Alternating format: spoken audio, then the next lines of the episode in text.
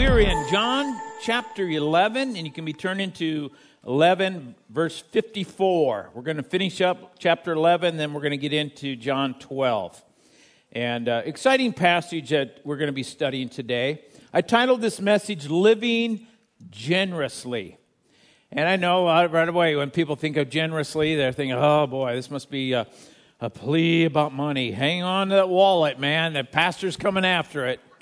Um, no, it's not going to be like that. We're going to see a lot of great examples of, of just being generous in, in the Word of God here. I want to set the stage. The last two weeks, Pastor Brian's been up here teaching about Lazarus. Remember, Lazarus was Jesus' friend. He died, he was buried, he was in that tomb for four days. Jesus finally came to Bethany, he delayed it.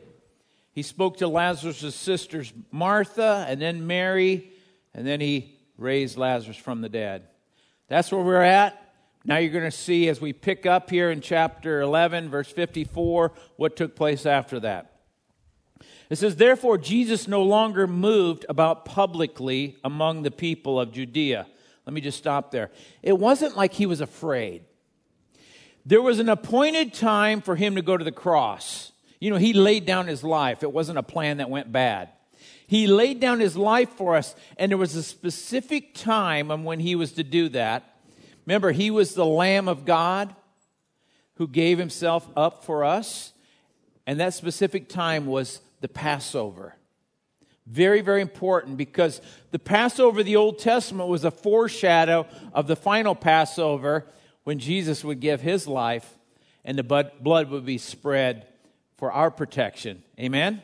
So I want you to see that this, they, they were always, as the more and more um, Jesus' ministry was going, the more and more they were trying to kill him. They tried to pick up stones, and he would slip through the crowd. So this is why he, he uh, went off there in verse, verse 54. So he never, no longer moved about publicly among the people of Judea. Instead, he withdrew to a region near the wilderness to a village called Ephraim. That's about 15 miles north of Jerusalem, where it says he stayed with his disciples. And when it was almost time for the Jewish Passover, so we're getting up to the very week before Jesus goes to the cross. And we're only halfway through the book of John, which is interesting. The last half of John covers the last week and then the period of time right after the resurrection. So, so much emphasis John puts into that last week is coming up. When it was almost time for the Jewish Passover, many went from the country to Jerusalem for the ceremonial cleansing before the Passover. They kept looking for Jesus. And as they, as they stood in the temple courts, they asked one another, What do you think? Isn't he coming to the festival at all? But the chief priests and the Pharisees had given orders. They'd put a contract out on Jesus, actually that whoever found out where Jesus was should report it so that they might arrest him. So that sets the stage and where we're at as we begin chapter 12 of John. Jesus is now ready to come because he knows his time is about up. He's going to go, and let's start in chapter 12, verse 1. Six days before the Passover. The Passover was on a Friday. That's why we have a Good Friday. He was crucified on Friday. So, six days before Friday is what day? Oh, man. Not enough coffee, I guess. Saturday. Saturday is six days before the coming Friday. So, it's on a Saturday. Jesus came to Bethany, where Lazarus lived, whom Jesus had raised from the dead. Here, a dinner was given in Jesus' honor. Martha served, make note of that while Lazarus was among those reclining at the table with him. So, this is six days before Good Friday, so to speak, before the Passover. And the di- dinner, we don't see it here who was hosting it, but this same story is found in the book of Matthew and in Mark. And it says there, the host of this dinner was a guy named Simon the leper. Now, I'm sure that's not his last name, but he was a leper that probably Jesus healed because if he would, wasn't healed, who would want to have dinner at a leper's house, okay? And so Jesus healed this guy named Simon. And I think it's very important to note that there's another time that's very similar, but it's found earlier in the book of Luke, where Jesus is at a dinner, where a woman is going to cry tears on Jesus' feet. This one we're going to see Mary here in a moment at Jesus' feet with perfume. It's a different story. That Simon was a Pharisee, this one was not. That woman that was in that story, in uh, I think it's in Luke, uh, I believe it's 7. Um, it was a, uh, yeah, it is, it was uh, Luke 7. That woman, it says, is a sinful woman, maybe a prostitute and so forth, and the host was a Pharisee. So if, if you're ever reading through and you think, oh, it's kind of confusing, different details, two different stories, okay? So uh, we see that at this dinner table, we have um, the disciples there, we have Mary, and she's serving. And I think it's really important to note that Martha, not Mary serving, Martha's serving. You'll see Mary in a minute. Martha has a good attitude here. She's serving. You don't see any complaints. If you're to study in Luke 10, Martha is complaining to Jesus. Like, I'm slaving away in the kitchen, I'm doing all this work, and my sister Martha, can you just tell her to come help? She's just sitting there at your feet. And Jesus is saying, No, Mary, Mary's chosen what is the most important. And so Mary, Martha had kind of a bad attitude there. Here you see her serving, no bad attitude, and it really lends itself to our first thing that we're going to talk about in this area of generosity is that number one is that generously serve Jesus with our time. The first thing that we should look at is how do we serve? We serve with our time. Probably one of the most precious commodities that we have that we serve, we give back to the Lord. Now, in a church, you can give many different ways. You can serve through your time here, okay? And some of you might be serving in other nonprofits in our community. Maybe some of you are serving in your neighborhood. The important thing is are you serving the Lord? That is what's so important. We should all have an attitude of serving the Lord with our time. And you see that here with Martha. You're going to see also here that uh, she's uh, obviously probably, uh, well, she's helping and where her sister isn't. You're going to see Mary here in a moment, it's still at the feet of Jesus. In fact, Mary is interesting. Three times she's mentioned in Scripture, all three times she's at the feet of Jesus. But we don't see Martha complaining about it this time. So, the uh, verse 3, let's keep going. Then Mary took about a pint of pure nard. Some of your versions might say uh, spikenard, an expensive perfume. We know it's expensive because in a little bit later we're going to read that it was worth a day's, excuse me, a year's wage. Figure thirty, forty thousand dollars in today's money. This pure nard, this spikenard, an expensive perfume, and she poured it on Jesus' feet and wiped his feet with her hair. And the house was filled with the fragrance of the perfume. Now, this spikenard was uh, uh, came from the Himalaya area, northern part of India. It was very, very expensive. It was an alabaster jar. We know that uh, she, she, broke it and started by pouring it on her head. And we know that from Matthew and Mark's account of this story. John only talks about her with the feet, but we know it was also on his hair. And I was really curious this whole thing about spikenard. This it's an it's actually an essential oil. So I had to go online to Amazon to buy some spikenard. Because I wanted to know what it smells like. And I bet some of you want to know what it smells like too. It says it, it, filled the whole house with the fragrance. Well, uh, at the end of the service, I have cut up some pieces of coffee filter and put some of the oil on the coffee filter so you can come up here and smell spikenard. It's actually a very nice smell. And some of you that are sitting down here in the front, you might be smelling some of it because I've been told that people in the front can actually smell. What is that smell? Spikenard. Now, I didn't go around and spread it throughout the whole sanctuary because I know some of you might be bothered by different smells, and so don't, don't come down front for that purpose. And by the way, I did not spend a year's wage on this either. Good old Amazon sold me this, and it came from Jerusalem, supposedly. At least that's what the box said only $10. So, anyway.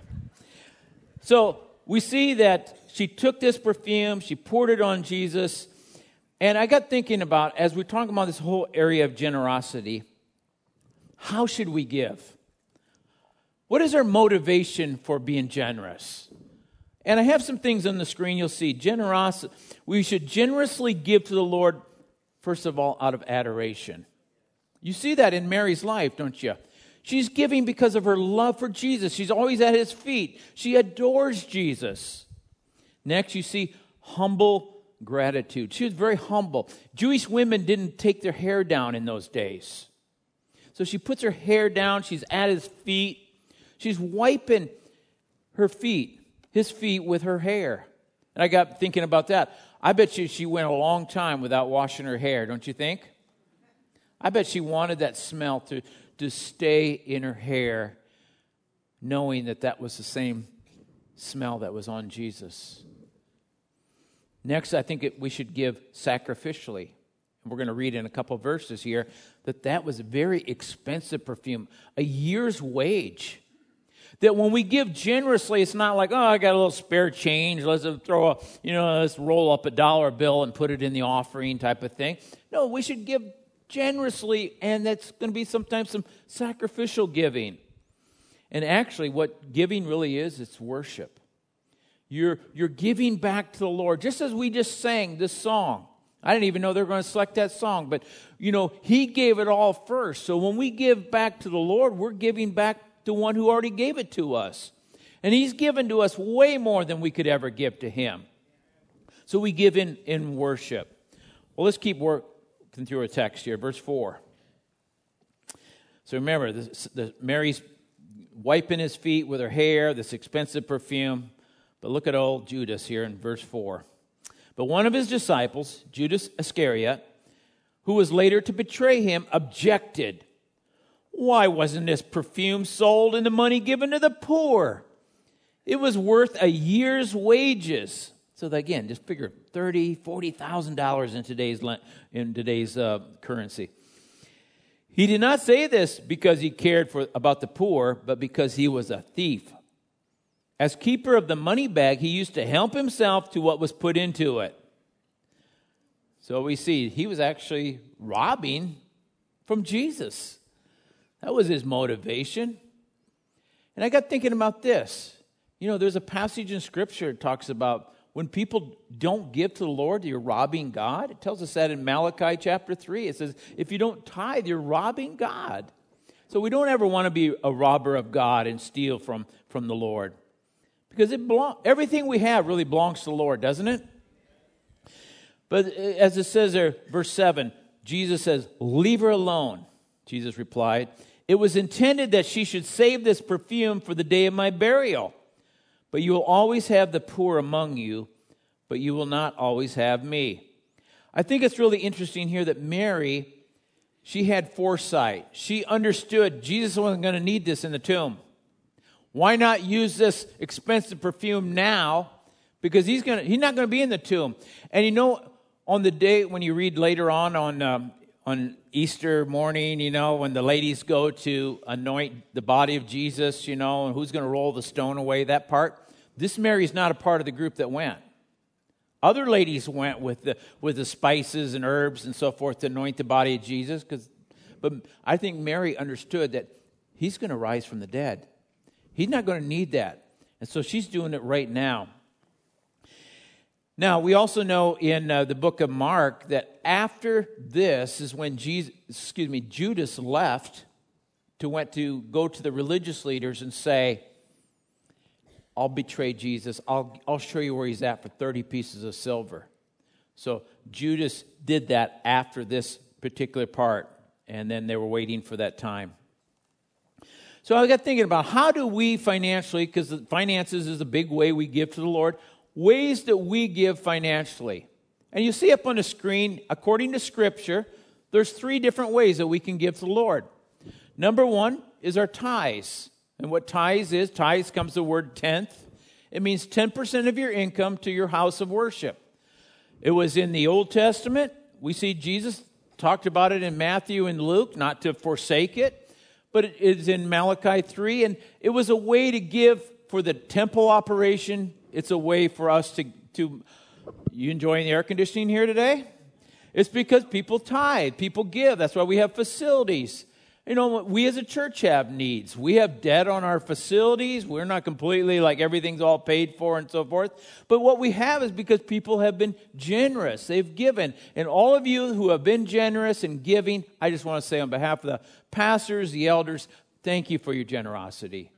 Those of you that haven't, I just encourage you to go to the scriptures to look and see what it says about being generous. Another way is that we give according to scriptures are offerings. This would be like special needs of the church. When we give to missionaries, we don't give our tithes to the missionaries, that we give extra above and beyond. Other Christian ministries that we might want to support, that's our offerings. And then alms. Alms is another way we give, and that's to help the poor. And so those are some ways that we can be generous through our finances. Now, as I was uh, thinking about this, I had to think back to um, when I became a Christian, I learned right early on to be a giver, to tithe. It was not something I grew up doing at all. And so I learned to do it. But I was a college student. I was going to school on school loans, so working part time jobs to work my way through college. So what little I had, I just gave a portion of that, 10% to the work of the Lord, the church that we were at. When my wife and I got married, same type of thing. I was still in college. Then when I started my career, and it just kind of grew and grew. And you know what? God has been so good to us. He's blessed us beyond measure. And I think about our kids. We taught our kids at a very early age to tithe. And I, I remember um, one time driving to church when we were living in Iowa, and our, our son Luke had been given like $20, and he was he, he announced to me on the way to church, I'm giving the Lord $12 today. I'm like, $12? You, you got 20. You don't have to give him that much. you give him $2. And he's like, You're telling me, Dad, I can't give to what I want to give to the Lord? I'm like, oh, I'm sorry. you give whatever you want. You know, poor dad with lots of faith. I mean, the, sometimes our kids have more faith than us, don't they? And I looked at the, how our kids, all three of them, have been blessed beyond measure. I was thinking uh, this story too, and this is uh, our, our daughter Anna at the time was about four years old, and we were in this church in Iowa named Heartland, and the one of the guys who helped count the offering came to me one time, and he says, "We found this in the offering. We thought you would enjoy having this." And my wife and I did not know our daughter Anna. She was about four at the time. She'd taken one of the envelopes at the church, offering envelopes. She wrote her name on it, and um, we know she was pretty young at the time because she made her ends backwards, Anna, with backwards ends. And uh, inside of the envelope, when you open it up, still kept this, is some $25 in play money. She wanted to be generous. She wanted to give to the Lord. So she gave some of her play money to God without us even knowing. And I kept that because I felt like, man, that is such a great lesson. Because sometimes kids are even more generous than adults. Parents, grandparents, teach your kids to be generous. The happiest people I know are generous people. When you go out to restaurants, don't just like the minimum tip, like, okay, I got to round this down and be generous with our servers, okay? Be generous wherever you go. It's, it's a lifestyle that God wants us to have. So I, I got thinking more of some scriptures about just being generous and how to give to the Lord. And I'm really convinced of this is that if you tithe, you, you will do much better with 90% of your income with God's blessing than you will with 100% of your income without God's blessing. And he told us in Malachi, he says, Test me. Only place in Scripture he tells us to test him. He says, Test me when you give your tithes. He said this I will open the windows of heaven, pour out a blessing so much that you can't contain it. So that's him pouring out blessings on us. And he says, I'll rebuke the devourer. So he helps our potential things that could cost us money to be less, and he pours out more to us. And I know I'm I've experienced it over 40 years. I would never want to do it any other way, and I know so many other people that have experienced it well.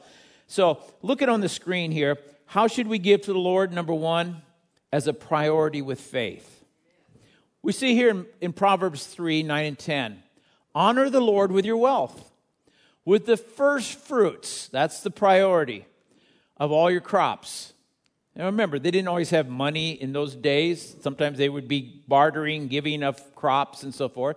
Of your crops, then your barns will be filled to overflowing, and your vats will brim over with new wine. What that's just saying is, you be generous, and God's going to pour back blessings beyond anything you can imagine. So we give in faith. Now, let me say the warning here don't give to get. There are churches that teach that. They will be like, you know, you give God $100 and he's going to give you back $1,000. No, no, no, no. This is not like some type of Ponzi scheme, okay? We are generous just because he's generous. Whether he blesses you back or not, but here's what I do know His word tells us over and over He will. But don't give to get. That's selfishness. And what He's trying to do is destroy this selfishness in our heart, not to feed it. Here's the next way proportionally and regularly. We see the Apostle Paul talking about it in 1 Corinthians 16. He says, On the first day of every week, each of you should set aside a sum of money in keeping with your income saving it up so that when I come, no collections will have to be made. So we see proportionally, it's a portion of your income, and regularly, first day of the week. Another way that we give, proportionally and regularly. And last, lastly, is generously with joy. 2 Corinthians 9, 6 through 7 says this Remember this whoever sows sparingly will reap sparingly, and whoever sows generously will also reap generously. Each of you should give what you've decided to give uh, in your heart to give, not reluctantly or under compulsion. For God loves a cheerful giver. Now, I'm, I'm here to announce something that, uh, no, by the way, we're not taking up a second offering, okay? Just, just relax. Some of you are like, come on, we better get out of here before they do something crazy. Uh, actually, just the opposite. You know, because of the pandemic, we haven't passed the offering bags. And as an elder board, we made a decision just recently. We're doing away with the offering bags. You're not going to see them come back.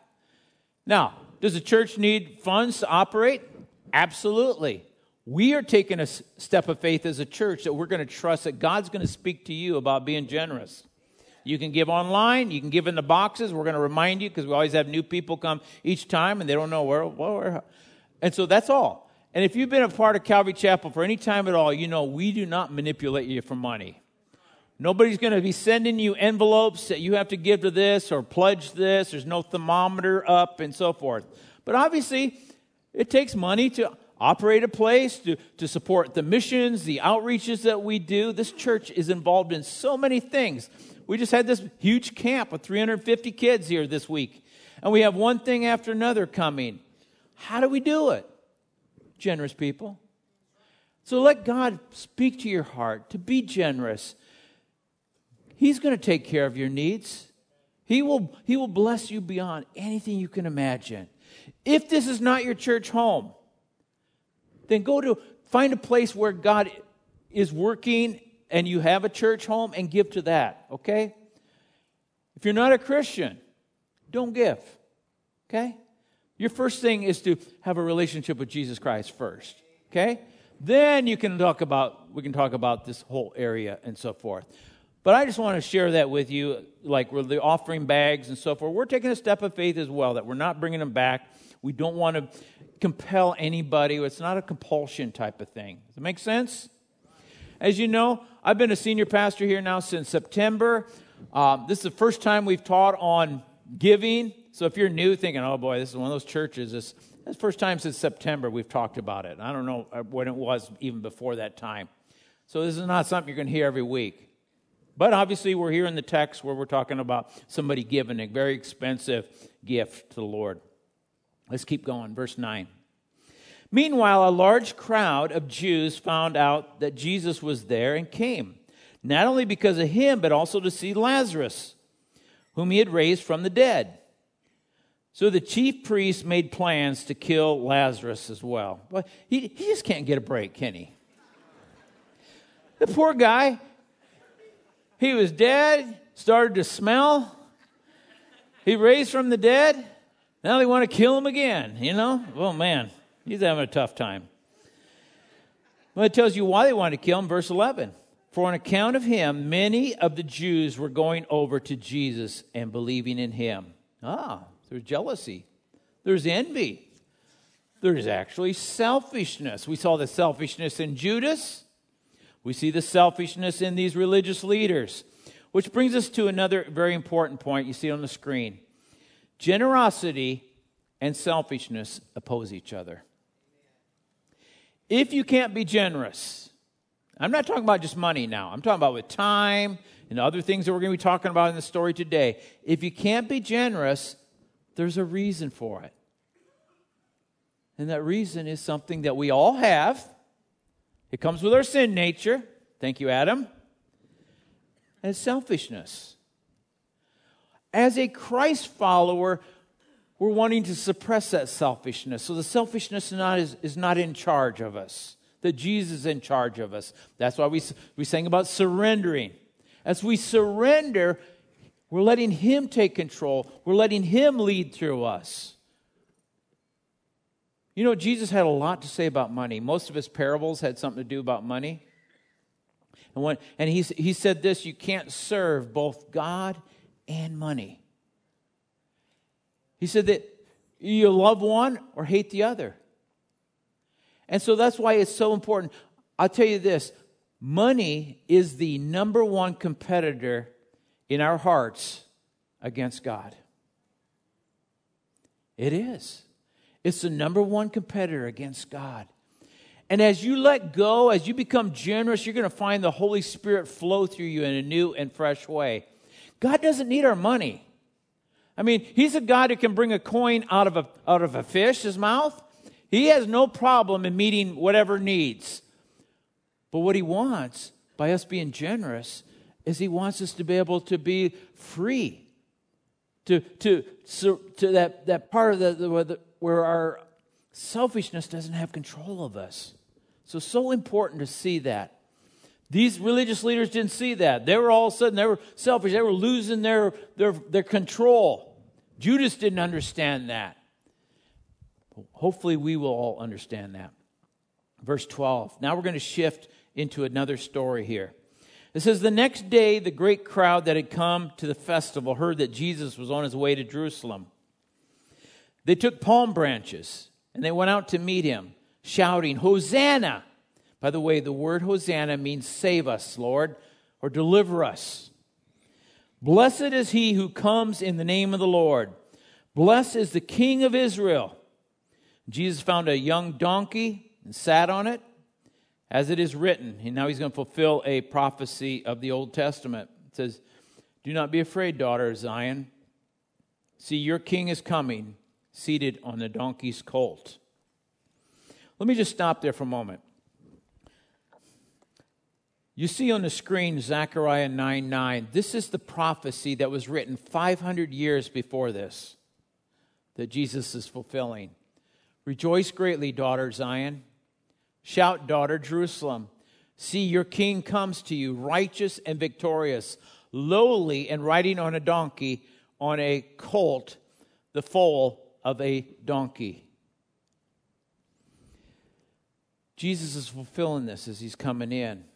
They're waving palm branches or laying palm branches down. Do you know where the palm branches came from? 200 years earlier, the Israel was not under control by Rome. They were controlled by the, the Assyrians. There was a guy named Antiochus Epiphanes. You can go into your history and find this type of stuff. Antiochus Epiphanes desecrated their temple. He had slaughtered a pig in there.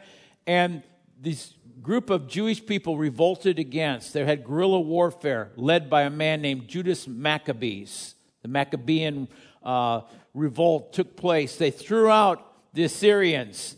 And as a result of throwing out the Assyrians, the Jewish people were waving palm branches as a sign of deliver us, deliver us. We've been set free, we've been set free. So, what are these people doing with their palm branches? You know what? They're feeling the oppression of Rome and they're saying to Jesus, as the Messiah, Set us free, set us free. We want to be free from Rome. They didn't quite understand the mission of Jesus. They were looking for a political solution for a spiritual problem. Don't miss that. These people were looking for a political solution for a spiritual problem.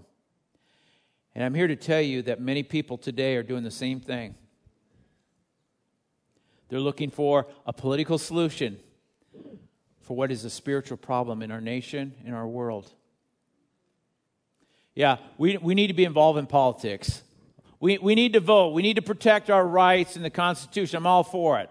Years ago, I even worked on a political campaign. I have nothing wrong with politics, but let me tell you something. The most important thing is Jesus Christ, Him on the throne. And how is this world going to change? One heart at a time. You cannot legislate people into being moral. These people didn't quite get it. People today don't quite get it.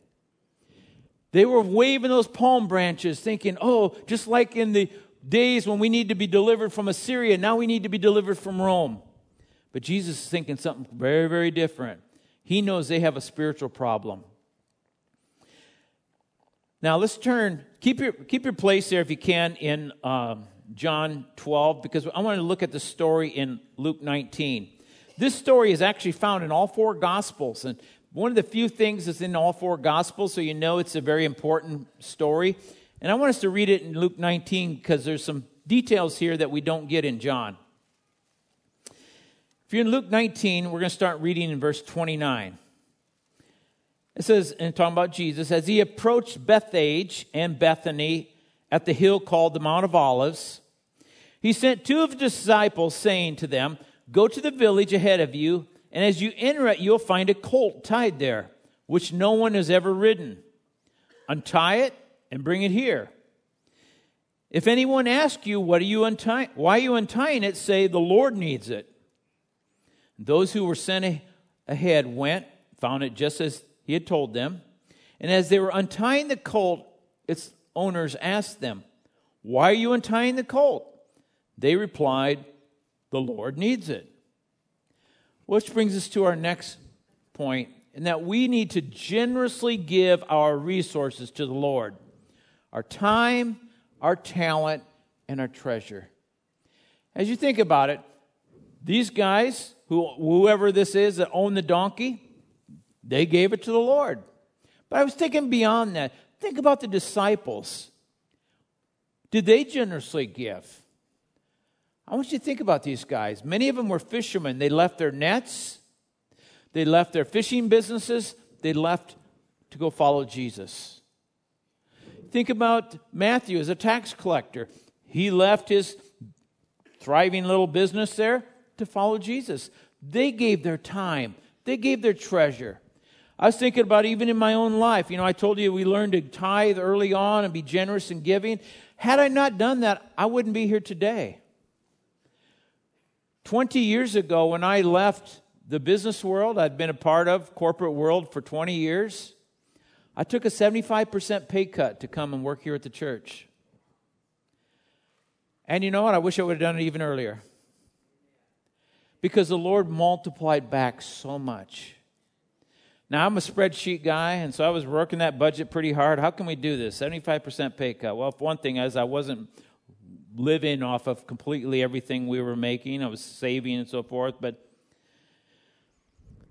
it was a God thing. I told our I told my wife and our kids within the first year of me working here at the church, probably, we're probably going to have to sell our nice big house. You know, 20 years later, we're still in that house. God's taking care of it. And you know what? I'm not, it's, it's all a testimony to God. It's His house anyway, and we use the house for ministry all the time and so forth. But everything we have should be God's. But if you can't be a giver, what you're going to do is you're going to miss out on opportunities. You're going to miss out on th- ways that God could use you and so forth. And my wife and I love now to travel and do mission work and so forth. And you know, you use your own money and you go on mission trips. But it's awesome to go and spread the gospel around the, around the world and do things. This is the part of what God wants us to be, is just be generous with everything He's given to us. Verse 35. So then they brought it, talking about the donkey, to Jesus, threw their cloaks on the colt, and put Jesus on it. Now, I think really right here is another miracle. Can you imagine this? This donkey's never been ridden before. Can you imagine getting on a donkey to ride it and it's never had anybody on it before? I don't think it would go too smooth, would it? But I think this donkey knew his creator was on his back. Verse 37 When he came near the place where the road goes down the Mount of Olives, the whole crowd of disciples began joyfully to praise God in loud voices for the miracles they had seen. Let me just stop there. That road from the top of the Mount of Olives all the way down to the Kidron Valley down below. If you go with us to Israel next year, we're going to walk down that road. Up on the town of, top of the Mount of Olives is where you look at the whole city of Jerusalem. That's the, where the famous pictures are of Jerusalem, where you see the wall, you see the Temple Mount area with the Dome of the Rock up on top of it. And you go down that road, and there is the Garden of Gethsemane. We go in there and have a devotional time, teaching in there, and then you keep going down to that. Just a beautiful, beautiful place. So this is the same road that Jesus is going down. Um, and the whole crowd, and they're saying, Blessed is the King who comes in the name of the Lord. Peace in heaven and glory in the highest. Some of the Pharisees in the crowd said to Jesus, Teacher, rebuke your disciples.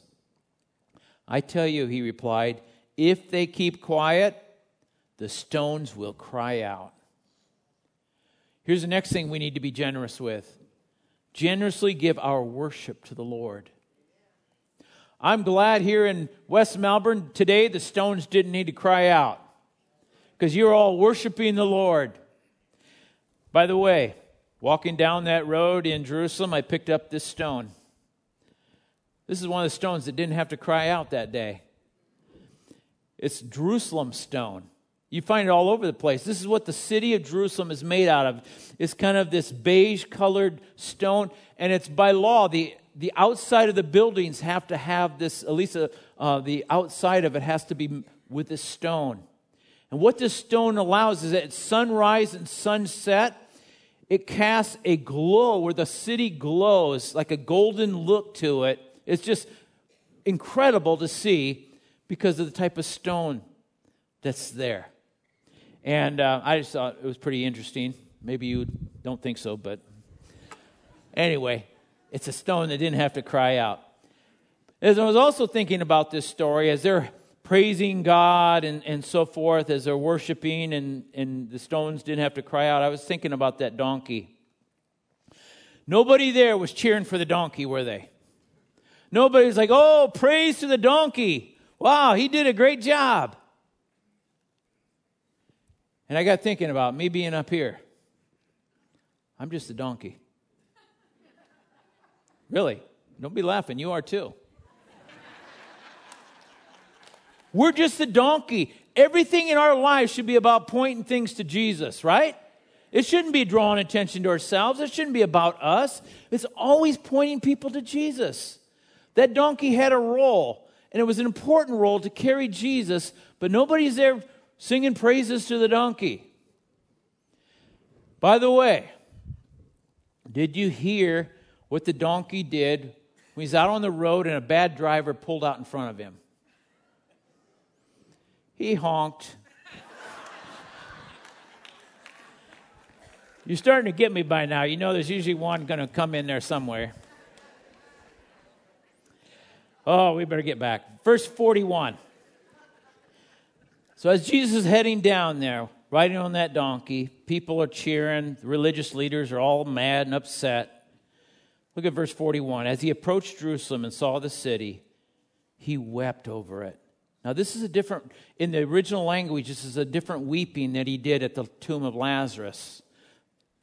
This is almost like a convulsive type of wailing, crying. Because Jerusalem didn't understand what was going on. He knew they were ready to reject him, he knew that they were going to be crucifying him. Verse 42, it says, and he, and he and said, If even you, if you, even you, had known on this day what would bring you peace, but now it's hidden from your eyes. See, they were looking for peace from Rome. They didn't realize they needed the peace with God. That Jesus' coming was not to bring a military peace, but to bring peace between sinful man and holy God. They didn't recognize it. And he said, On this day, what would bring you peace? But that was hidden from their eyes. The days will come upon you when your enemies will build an embark, embankment against you and encircle you and hem you in on every side. They will dash you to the ground, you and your children within your walls. They will not leave one stone on another because you did not recognize the time of God's coming to you. Wow. In that little bit, we see so much. We see here what did take place in history in 70 AD when the Roman general Titus brought the Roman troops into Jerusalem and destroyed the city of Jerusalem. They tore down the temple. Every single stone was t- torn down. And when you go to Jerusalem today, at the base of the Temple Mount um, area, you'll see stones down in the valley, stones that came from the temple. These people rejected Jesus. There's consequences for rejecting Jesus. I don't know where you're at with Jesus right now, but I would not want to take a chance of the consequence of rejecting Jesus. Don't miss that today God has come to you and given you an opportunity to spend eternity with Him in heaven. And it's found through our relationship with Jesus Christ. So you see on the screen, our next point is don't miss out having peace with God and the peace of God. Two different things. When you invite Jesus Christ into your life, He's paid for your sins already, but you're acknowledging that, you're putting your faith in that. Now you have peace with God. He's holy, we're not. And then he puts his Holy Spirit in us. It's a spirit also of peace. He's the Prince of Peace, by the way, Jesus is. And now we have the peace of God living in us. We don't have to act like the world acts, we don't have to live in fear like the world does. We can have the peace of God as we have the peace with God. These people didn't understand it. I hope you understand it. I hope you have it. Now let's turn back to John 12 as we finish out their story. We've got a few more verses to read. You can see how emotional that was for Jesus to come into Jerusalem, convulsively weeping over the city. He loved these people, and he knew they were about to reject him completely. John 12, verse 16 says, At first, his disciples did not understand all this. Only after Jesus was glorified did they realize these things had been written about him talking about the prophecies in the Old Testament, and that these things had been done to him. Now, the crowd that was with him when he called Lazarus from the tomb and raised him from the dead continued to spread the word. Many people, because they had heard that he had performed this sign, went out to meet him. So the Pharisees said to one another, See, this is getting us nowhere. Look how the whole world has gone after him. And I would just say, Amen. The whole world going after him. But look what these people were doing in verse uh, 8, 17. It says they continued to spread the word. Our last generosity point today is this generously spread the good news about Jesus. So today we've looked at serving Him, giving Him our time, being generous with our time, our finances, our worship. And the last one here is with the gospel, with the good news. Be generous with it. Don't hold the good news to yourself. You've probably heard it said before it's only good news if it arrives in time.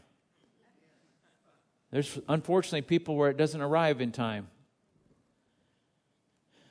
Now, Matthew 26 13 is one of the uh, passages about going back to, to Mary at the feet of Jesus, pouring his perfume. I want you to see what Jesus said about Mary in Matthew 26 13. He says, Truly I tell you, wherever this gospel is preached throughout the world, what she has done will also be told in memory of her. You know, as I was comparing the different stories, I was thinking about this. What Mary did, we're talking about it today, 2,000 years later. Wherever the gospel is shared, the gospel is shared here today. What Mary did is being talked about.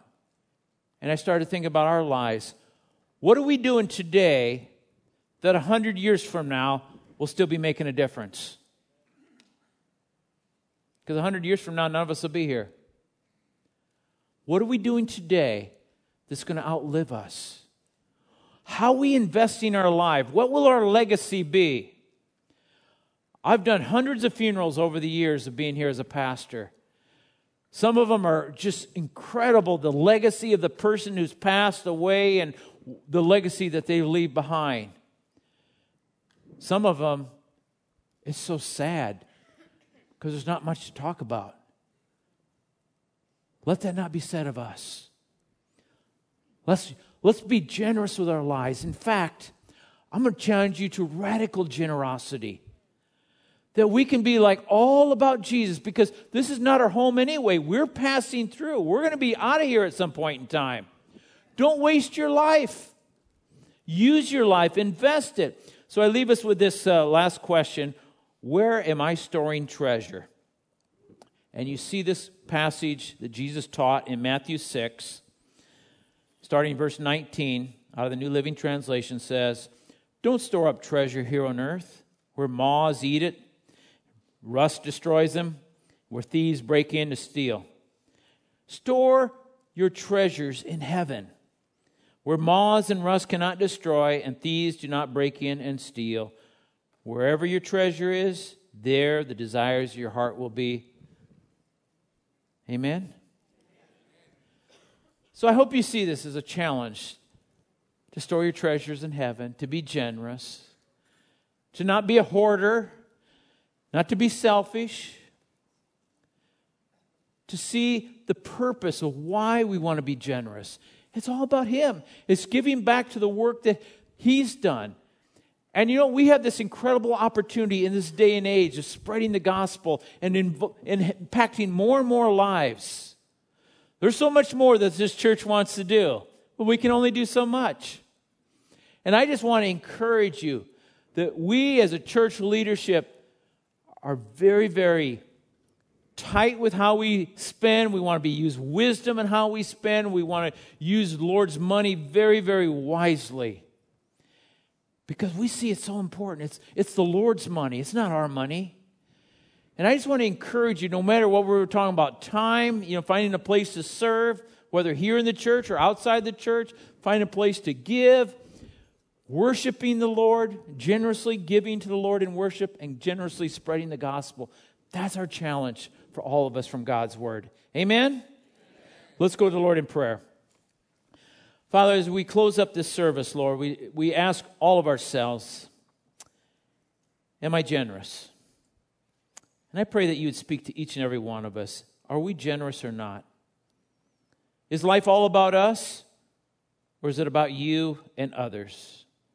And Lord, I just pray that you would uh, destroy selfishness in us. Help us to live generous lives, to serve others, to put others ahead of ourselves to give, even radical generosity, to tell others about the good news that we have experienced. And I just pray if there's anyone here who is, does not have a relationship with Jesus Christ, and you know it, your name is not written in that book of heaven right now. You don't know whether you would go to heaven or hell, but you want to make sure that you're ready for heaven. I want to give you that opportunity to pray. So just while heads are bowed and eyes are closed, you're not praying to a man, you're not praying to a church, you're not joining a church, we don't even have membership here, but I'm just going to invite you to pray this under your breath to the Lord and just say, Lord, I need you. I want a relationship with you. I want peace with you, Lord God. And I know Jesus Christ came and died to pay that price. So forgive me of all my sin. I invite Jesus Christ now into my life I want to live for Jesus the rest of my life. Thank you, Lord. And it's in your name I pray.